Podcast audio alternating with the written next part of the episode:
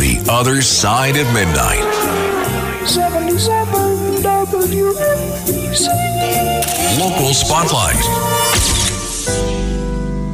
Good morrow, everybody. This is The Other Side of Midnight on 77 WABC. I'm superstar Frank Morano. I hope you had a great weekend. I certainly did. I'll give you some highlights and lowlights throughout the course of the program. The first thing I'm going to begin with, though, is a reminder of something that may sound silly if you're on the road right now, but please be careful. It is bad out there. It is getting really wet, and it apparently is going to get wetter for the next couple of hours. So if you're on the road right now, don't be fooled by the fact that there are not a lot of cars on the road. It's bad. It is very slippery. I saw some cars hydroplaning. I passed one person who was in what looked like an accident, or they were just on the side of the road with a uh, disabled vehicle for another reason. So uh, please be careful. I know you're thinking you're an adult, and that may sound silly. Sometimes you need a reminder to be careful, even if that does sound silly. Hey, there's a new poll out showing some interesting results if Mayor Eric Adams were to resign. And I have to tell you, the media coverage of this poll is way out of whack. So, this poll was done by Slingshot Strategies. The New York Post has written about it, Politico has written about it. This is, I'm going to read you this from the New York Post. This is what it says. If Adams were to leave office early, ex Governor Andrew Cuomo, who resigned two years ago amidst a slew of sexual harassment allegations, would be the top choice to replace him.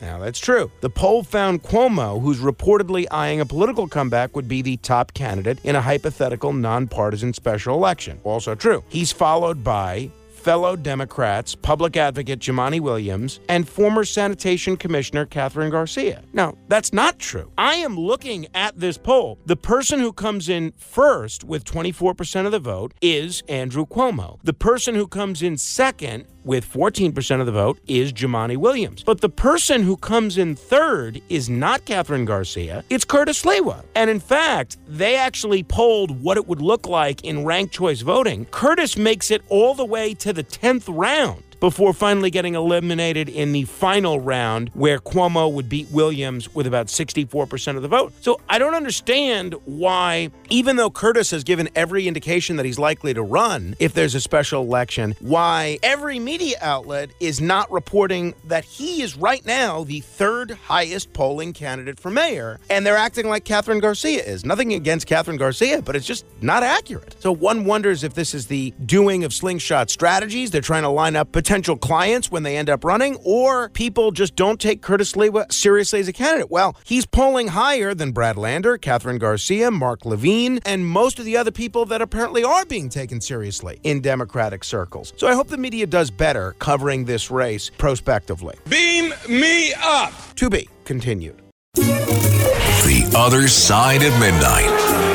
77 WABC. Local Spotlight. Good morrow, everyone. This is the other side of midnight on 77 WABC. I'm superstar Frank Morano. Thanks for listening. I know we have a huge listenership in the state of New Jersey, the Garden State. And I have a lot of friends, a lot of family members that actually live in New Jersey. And I'm sure if you live in New Jersey, once in a while, you've been in a position where it's past 10 o'clock and you've run out of beer or wine. Now, that is very tough in New Jersey because, with very few exceptions, liquor stores, which are also for the most part the only places where you can buy off premises beer and wine, close at 10 p.m. Some bars will sell packaged goods after 10, but that's uh, that's pretty rare. Well, now State Senator Gordon Johnson has proposed a bill that would allow gas stations and convenience stores to sell beer and wine, kind of like a Wawa. You can go into a Wawa, I know that's the, all the rage in New Jersey, and purchase beer and wine. So now you would be able to do what you're able to do in New York. In New York, they don't let uh, gas stations sell wine, they do let them sell beer, though. And I have to tell you, that's gotten me out of uh, quite a few jams where you have some unexpected house guests and you've run out of beer and somebody's got to make a beer run. So the convenience store and gas station lobby is pushing this bill big time. As you might imagine, the liquor store lobby is completely opposed. Senator Johnson told Politico New Jersey that while he's never personally needed to buy beer after 10 p.m., advocates told him about hotel guests in Bergen County who've been surprised to not be able to buy drinks at the gas station next door. Now, this idea has been discussed before. It was brought up in the legislature about four years ago, but this is probably the closest it's actually been to becoming law. So we'll see what happens. My view is that gas stations absolutely should be able to sell beer and wine. Nothing against liquor stores, but uh, you've got to be able to either have the liquor stores open later or provide an alternative place where people could buy beer and wine. One of the two. Either let the li- maybe that's the grand bargain. Let the liquor stores stay open until 1 a.m. and also allow the gas stations and the convenience stores to sell beer and wine. Makes sense to me. Beam me up. To be continued. The Other Side of Midnight. 77 WABC. Local Spotlight. Do any of you have an interest in meeting me? Well, if you would like to make the trip to Woodbridge, New Jersey, you can do that on Thursday night. I'm going to tell you how. But you get something that's even a bit nicer than meeting me. Right now is your chance to win a $100 gift card courtesy of the Woodbridge Jewelry Exchange in Woodbridge, New Jersey. All you have to do is be the seventh caller right now at 1 800 848 9222, and a gift card is yours. If you're the lucky winner, you can come pick up the gift card and get some of your holiday shopping done with me at the Woodbridge Jewelry Exchange in Woodbridge, New Jersey. I'll be there with my buddy Sid Rosenberg and America's oldest teenager, Ernie Anastos. I know that was Dick Clark's moniker for a long time, but I think it's more apropos when it comes to Ernie Anastos. That's this Thursday, December 14th from 6 p.m. until 8 p.m. Again, be the seventh caller right now at 800 848 WABC, and a $100 gift card is all yours. Good luck. I'll tell you one place where you would not see me, and that is at SantaCon. I am not against people having a good time. I think it's great if people want to dress up. I enjoy uh, a cocktail myself now and again. But I have long thought, ever since I first saw these people a decade ago causing all sorts of traffic on the streets of Manhattan, I've long thought this is the stupidest thing in the world. You see these throngs of people dressed as Father Christmas descending on New York City for this annual SantaCon pub crawl, and it took place on Saturday. And I know it's for charity, and I know the bars like it. It's good business, and if they can raise some money for charity, that's great. I don't know what it is about this. You know what it is? It just strikes me as so annoying as a driver. It strikes me as annoying as someone that might take mass transit because then you're on the subway or the bus with all these drunken, vomiting Santas. And it strikes me as annoying as someone that likes to go to bars because these bars are all overrun with these rowdy Santas. Now, I'm glad they're raising money for charity, but I, I kind of wish they would still have it in Hoboken as they did one year rather than in New York City. Beam me up. To be continued. The Other Side of Midnight. 77 WABC.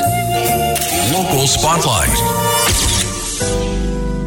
Well, here is something that should be an easy question. If they have an election and not all the candidates' names are printed on the ballot, should they do that election over again? Think about that. Well, the Board of State Canvassers met a couple of days ago in New Jersey, and they certified the results of the November state legislative elections. That included the Newark dominated 29th District, where in its two Hudson County towns, the clerk's office neglected to put one of the candidates' name on the ballot. Now, this is a candidate that runs for office almost every year. It's an independent candidate that probably had no chance of winning by the name of Pablo Oliveira. And this is someone that was fully qualified to be on the ballot. Now, I have a major problem with this because it looks like they are going to allow the results of this election to stand. Now, in the places that this candidate was on the ballot, he got about 2% of the vote. So it likely would not have change the outcome of the race at all because the Senate Majority Leader, Teresa Ruiz, won 83% of the vote and would almost certainly have won anyway. But what are we saying to candidates and to voters if an election board uh, makes a mistake? And I do think this was an honest mistake. I don't think there was anything mischievous here. And they make the mistake of just leaving a candidate's name off the ballot. It's not right. I don't care if that candidate gets only one vote in this community. This election should absolutely have to be done over again. Let that be a lesson to the clerks in these municipalities and in these counties that you better get the candidates on the ballot and put them on the ballot in the proper way. I think it's outrageous that they're allowing this result to stand. Imagine you have a, a, basketball tournament and they forget to include two of the teams in the basketball tournament or one of the teams. How would that affect the results? Well, let's just ignore it. This is so silly. Beam me up. To be continued. Tax day is coming. Oh, no.